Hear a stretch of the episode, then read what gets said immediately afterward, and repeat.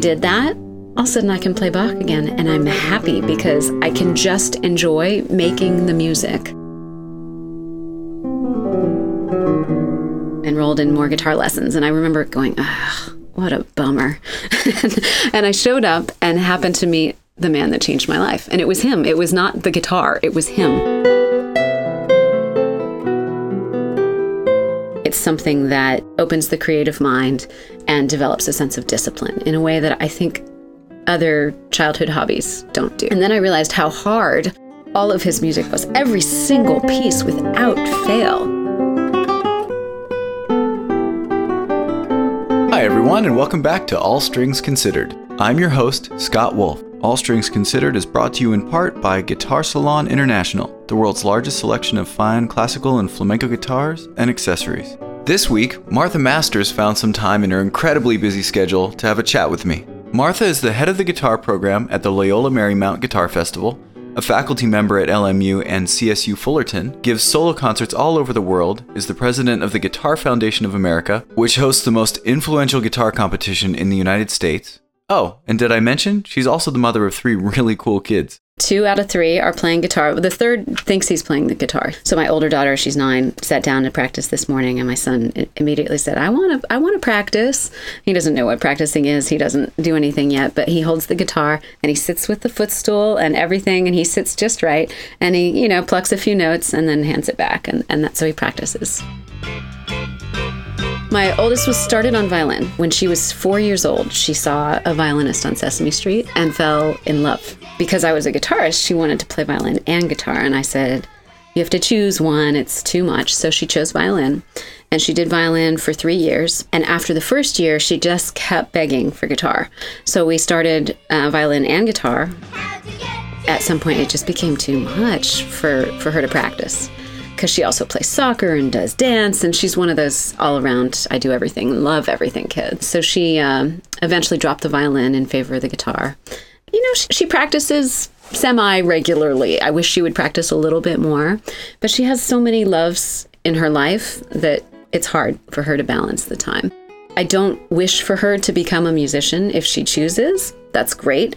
Uh, but I wouldn't wish that upon anybody because it's a life that's wonderful but full of sacrifices and uncertainty.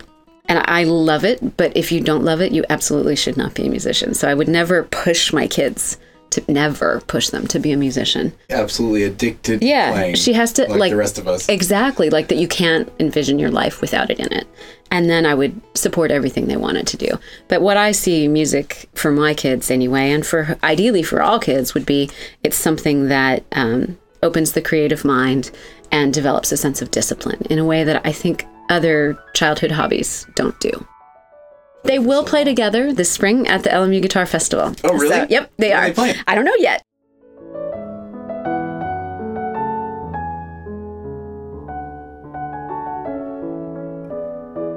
The population of the guitar world tends to be skewed towards males. Whether the style be rock, metal, jazz, folk music, classical, flamenco, or myriad others. Martha is among the proud few who have had great success competing in this fairly unfavorable environment. There are moments when you realize the minority in which you exist. And I would say I realized that much more when I was younger. Um, at this point in my career, I don't feel it. I've reached a level of comfort with myself and with how I relate to my peers. The first time I really was aware of how much of a minority I was was in high school. Because as a guitarist, we grow up, you know, in a private lesson, and you go to your lesson and you leave, and you never see other people doing what you do. My public high school had a really strong guitar program, and I went into the class, and there were 20 of us in the advanced ensemble, and there was me and one other girl. Uh, and 18 boys, this was in the late 80s. With you know long long hair crazy metalhead kind of people. And uh, they were awesome. But that was the first time i looked around and said wow why, are, why aren't there any other girls here? I really didn't know before that. And then i went to college and it was the same thing. There were at peabody when i entered i want to say there were about 30 students. Again there was one other girl. It was just the two of us at first. And by the time i left there were a few more. And then when i came to usc as a graduate student myself and kate lewis. And that was and it. that was it. No other girls. Again, by the time I left, there were a couple others. Martha is among the few women who have won the Guitar Foundation competition. I can literally count that number on one hand. Because Mary Akerman won back in the 80s. So she won maybe the second edition. And I want to say, I should know my history on this better, but I want to say it was maybe around 1984 85. Mm. So Mary won that. And then in 1995, I'm pretty sure of that year, Antigoni Goni won. Mm, that's right. And then I won in 2000. And then there's been no one, no one, one since. since. No one. One of the benefits of winning a competition of this stature is the recording of a full length CD on the Naxos label. These first selections, the Prelude, Presto, and famous Bourrée from Bach's first lute suite, are from that CD titled simply Guitar Recital. Enjoy!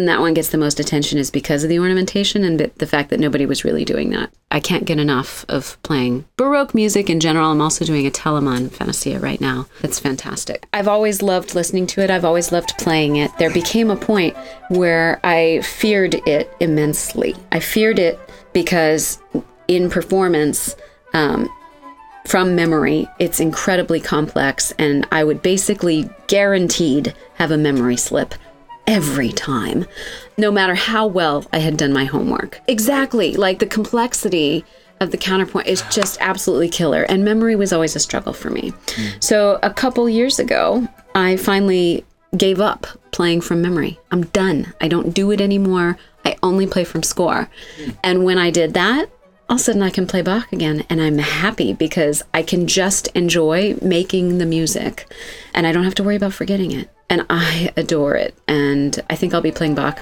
a lot of it, for the rest of my life.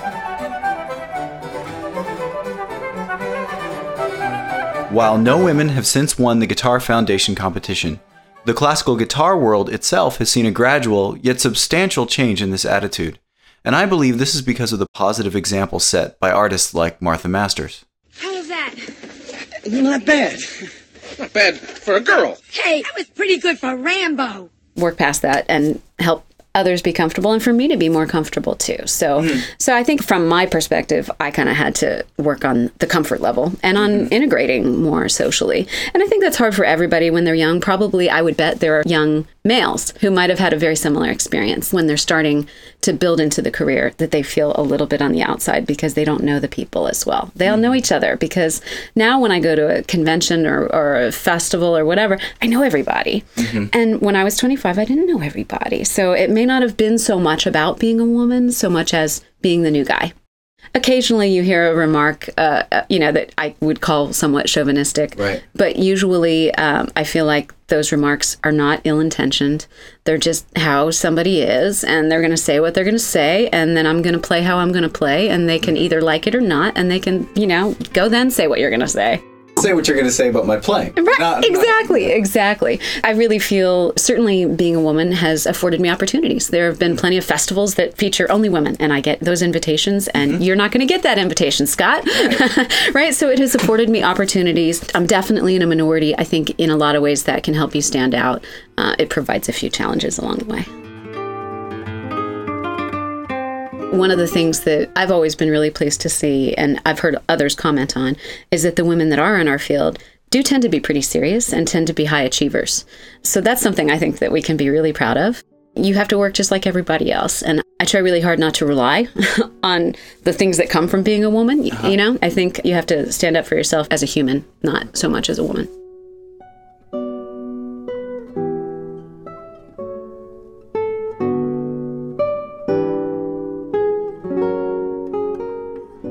It was completely not my idea, and I was not very excited about it. no? no. That was a forced. Uh... Yeah. Well, you know, I was a very, very shy child, and I really just never spoke my mind. And my older sister had started playing violin, and I wanted to play the cello. And um, my mom said, The cello's too big. I can't drive you to school on orchestra days with the cello, so pick something smaller. And I was like, ugh. And uh, my uncle loved the guitar he said, How about the guitar? And I frankly had zero interest, but also had zero capacity to express my voice. And so I just, I said, okay. and that was it.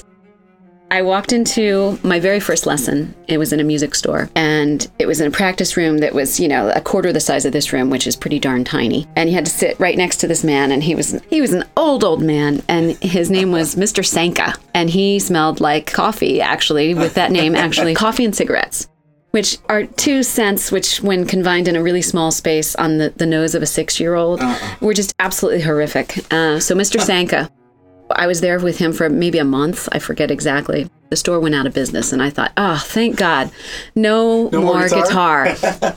but my mother being the perseverant woman she was called the local university and said do you have any guitar teachers? And sure enough next week was enrolled in more guitar lessons and i remember going ah what a bummer.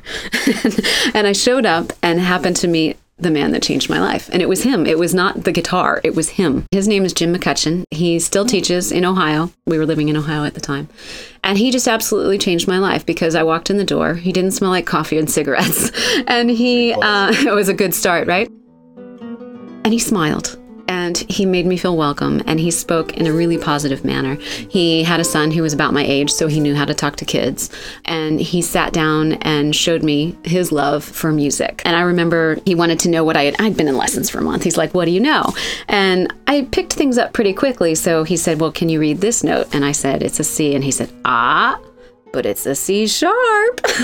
because there was a key signature you know, so we were working out of the Noad book, which I still love. Yeah. And we went through, learned all these, you know, classical things. But at the end of the lesson, he taught me how to play Puff the Magic Dragon, strumming some chords. Puff the Magic Dragon lived by the sea and frolicked in the. Back in the 70s, that was, that was good stuff, right? Really, kind of every lesson mostly was classical and a little bit of something popular until he kind of realized that actually the popular stuff actually wasn't what turned me on. It just never mm. was. And then we really just did classical, gave me great technique at age six. How, how lucky was I? Yeah, awesome. Really lucky.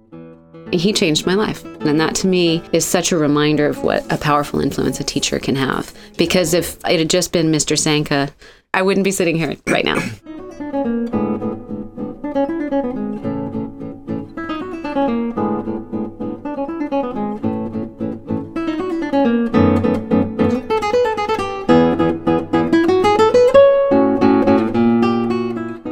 It's very interesting to me when you record something, we develop a concept for what the CD is going to be. I'm going to do this music and this music and this music. And you learn it and you spend months and months, you know, kind of figuring out your interpretation and perfecting things. And then you go into the studio and you record it. And then you edit. Meanwhile, you've learned it. So now you start taking it out on the road and you start playing it. And when you do that, the piece really matures. It's so backwards the way most of us do this. Learn the piece, record it, then take it to the stage. Totally backwards. We need to take it to the stage, live with it for a year, two years, and then record it. That doesn't work from a marketing perspective. From a marketing perspective, what people want you to do is they want you to have the piece recorded and then play it in concert and then sell the CD afterwards because you've recorded it. But then I think what ends up happening is that your artistic vision for the piece changes as you live with it. Hopefully, it improves. You end up feeling like, ah, I wish that I could go back and re record. And some really famous musicians have, you know, notably done that. I like the idea of moving forward. so, in my little dream world, maybe my next yeah. project will involve pieces that I've lived with on stage for a little while or a long while yeah. before I put them down. That's when the, the business side of being a musician gets to be sort of. It does. You know, and I've never, frankly, been that motivated by that, but it's more like you get excited by, I have this stuff ready, I want to record it. You have to realize that that's not the smartest thing. But I do like the idea of at some point saying, This is my vision for where I stand right now. I've given it good thought and I'd like to put it down. I'd like to document it. Speaking of recordings, I'd like to play you a selection from Martha's CD of Italian music titled Viaggio in Italia, which can be translated as Voyage in Italy. I remember the first time I heard Regondi was when I was a freshman at Peabody. I had never heard of him. And really, his music had, frankly, at that time, because this was fall of 1990, his music had really just somewhat come to light fairly recently. So it was pretty new scholarship at this point. Nobody was playing Regondi. But one of Manuel's other students, who was older than me, was, was playing uh, the Reverie. And I heard that and thought, wow, that's spectacular. And then I realized how hard all of his music was, every single piece without fail.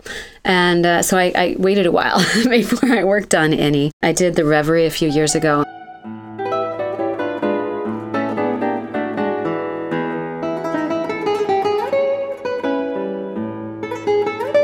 Oh, for God's sake, he was a guitarist. How did he do this? He must have been phenomenal as a musician, as a performer, as a technician. I think his skills must have been amazing.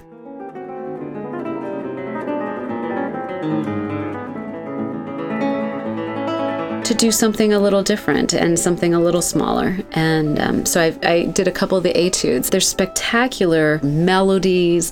You see the word etude, and I think we often think, ah, student piece.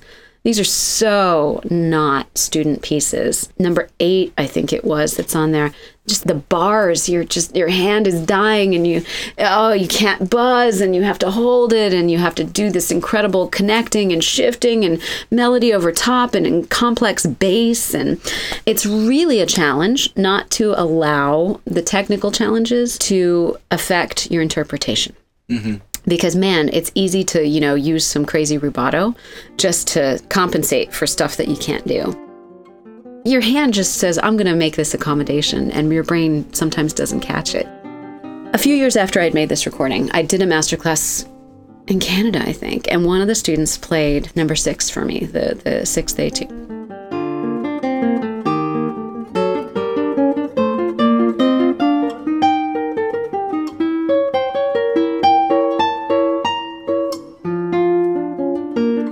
working with him on one of these rubato accommodations and saying, You can't do that. That's your hands wanting to do that, not your brain. And I went to demonstrate and I realized I did it too. And I thought, crap, I bet I recorded it that way. And it's so easy from the outside, a couple years after you've put it down, to hear that but sometimes it's so hard on the inside to overcome it. So, uh, so it's just interesting the perspective you gain after you've recorded a piece and you put it down. Sometimes you come back and say, "Oh, I would do that differently." But I think there's still merit in the recording. Here's Martha Masters playing Etude 8 by Giulio Regondi.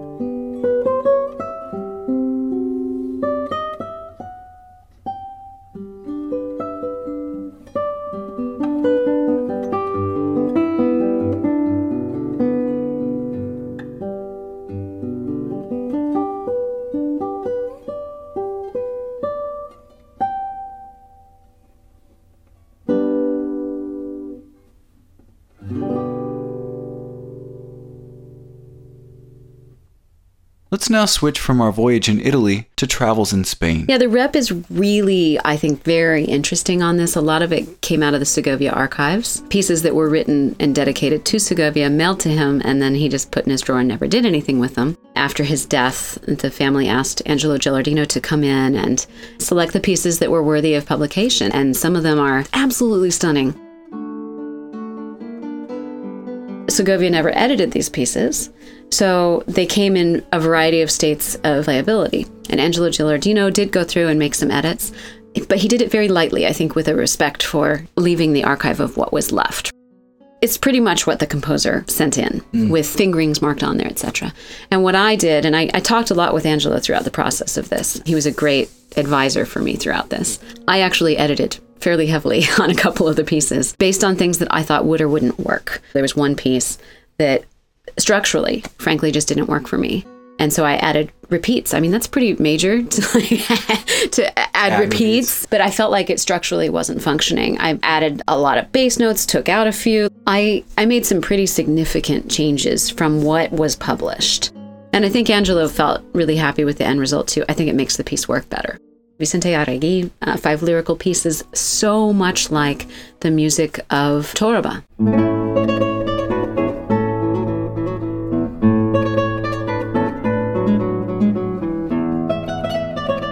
Reminds me a lot of the sonatina. And this music predates the sonatina, by the way. I had an interesting discussion with Paul Galbraith about that. When he heard these, he said, which came first? And at the time, I didn't know. I had to look it up. These pieces came first. Uh, and they're very much um, related in style.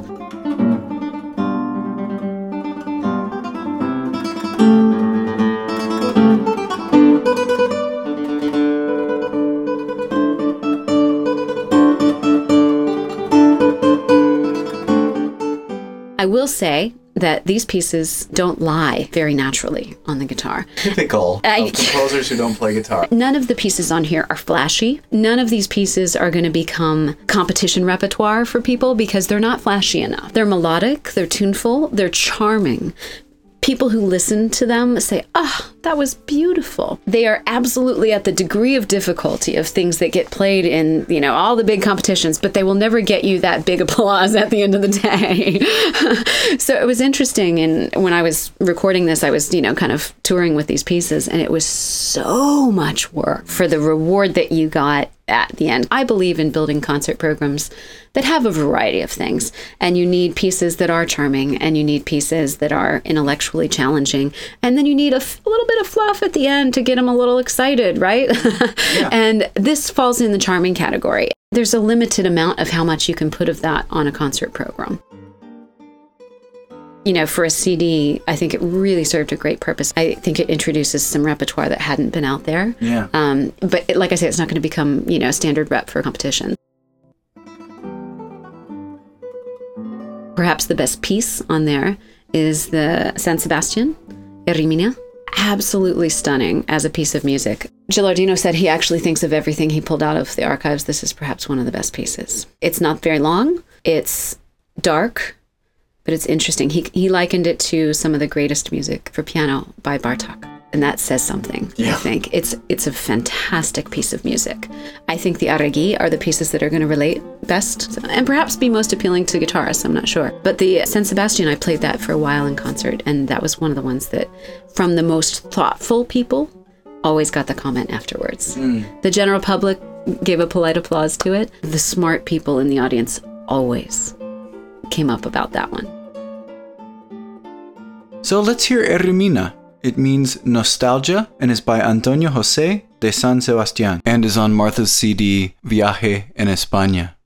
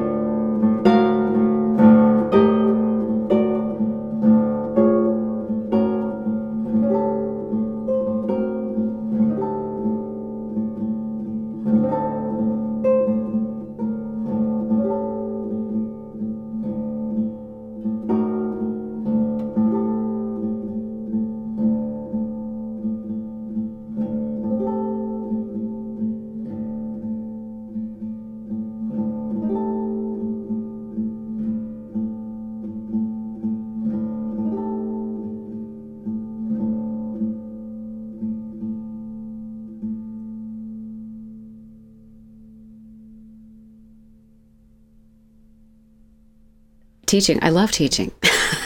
it's I had some great lessons with you. Oh, thank you. I, I absolutely can't imagine life without teaching. I love being a musician. I love playing music, but but actually talking about it and sharing about it is such a hugely important part of my musical satisfaction. So I feel fortunate to have, after school, gotten a job here, um, and I'm now teaching at Fullerton as well, and I love that job too. I feel so lucky. Um, the students are different. I know I commutes. I don't sleep much and I drive a lot, but I absolutely love the students both places. And they're different kinds of students. The students that come here to LMU generally have less background, but they come in with an incredibly high level of academic integrity. So they can be successful, and they have been successful. I've graduated some wonderful students. And just a great sense of community spirit when you and I walked in here Friday morning and they're all just sitting out there hanging out playing guitar together because that's what they do. And, and I love that spirit around here. We have a great, great community vibe. Fullerton is a new job for me, so I'm just kind of getting to know everybody there. Really great devotion, and they come in there with more experience. So there's initially a higher level. So the school's been really supportive. The students are great. I love it. I love being president of GFA too. I feel so fortunate. I love everything I do. GFA is an organization to whom I feel incredibly indebted. Winning the GFA changed my career, the trajectory of my career. And so I'm permanently indebted. And I also really believe in the work that GFA has done for 40 years. It's 40 years. 2013 is the 40th anniversary. I'm so proud of the history. And I feel a responsibility to not screw up what all the wonderful founders and leaders the GFA did for 30 years before I became involved. We've put a lot of safeguards in place so that it's not our show, but that we have faith and belief in the quality of what's being presented. The last selection I want you to hear is from Martha's guitar duo called Duo Erato. Erato is the Greek muse of lyric and love poetry, and their CD is fittingly called Musings. Duo Erato consists of Martha Masters and Risa Carlson. They began playing together at the behest of their teacher, Manuel Barrueco. So Risa and I met at Peabody way back in the day. Um, Manuel actually suggested that we start playing together, and that was a great suggestion. So we've become lifelong friends. After I moved away from Baltimore and she stayed in Baltimore, we kind of put things on hold, and then we realized we kind of missed playing with each other. So we started playing together professionally in 2001. I think. It was just such a really nice diversion from the other parts of our careers. And it was wonderful. Right now, we're kind of on hiatus because she's in baby mode. In fact, I have to check. She's expecting one momentarily, actually. Really? Uh, yeah, literally momentarily. um, so she's kind of, you know, in hiatus right now. We'll see if we can kind of come out of that as she comes on the backside of kids. But it was really a wonderful relationship. We recorded that CD right across the hall in the studio here at LMU. It was a lot of fun. There's some different rep on there. There's some Yeah, standard stuff and then some different stuff as well. You have a favorite on here? Gosh, you know, let me see. The best piece of music on here is the Franck. It's Okay. absolutely stunning and gorgeous and wonderful. Yeah. It's an organ work transcribed for duo guitar, and the transcription just works so beautifully. Hmm. You pass the melody between the two guitars, which I always enjoy, so not one person is stuck with the accompaniment all the time. And it's just the height of wonderful romanticism in a way that, with a depth that I'm not sure we actually got in the guitar repertoire. It's stunning. Before I leave you with Duo Erato, playing Matanya Ophee's transcription of Prelude, Fugue, and Variation, Opus 18, by Cesar Franck, I want to say thanks for listening to All Strings Considered. I'm your host, Scott Wolf. All Strings Considered is brought to you in part by Guitar Salon International, the world's largest selection of fine classical and flamenco guitars and accessories. If you like this podcast, please rate it on iTunes, like it on Facebook slash All Strings Considered, follow on Twitter at All Strings, or get the latest info on upcoming shows, pictures, and links to the music you heard on the shows, or just email me a question or comment at scottwolfguitar.com slash podcast. Thanks. It's really stunning. I think that piece is very special.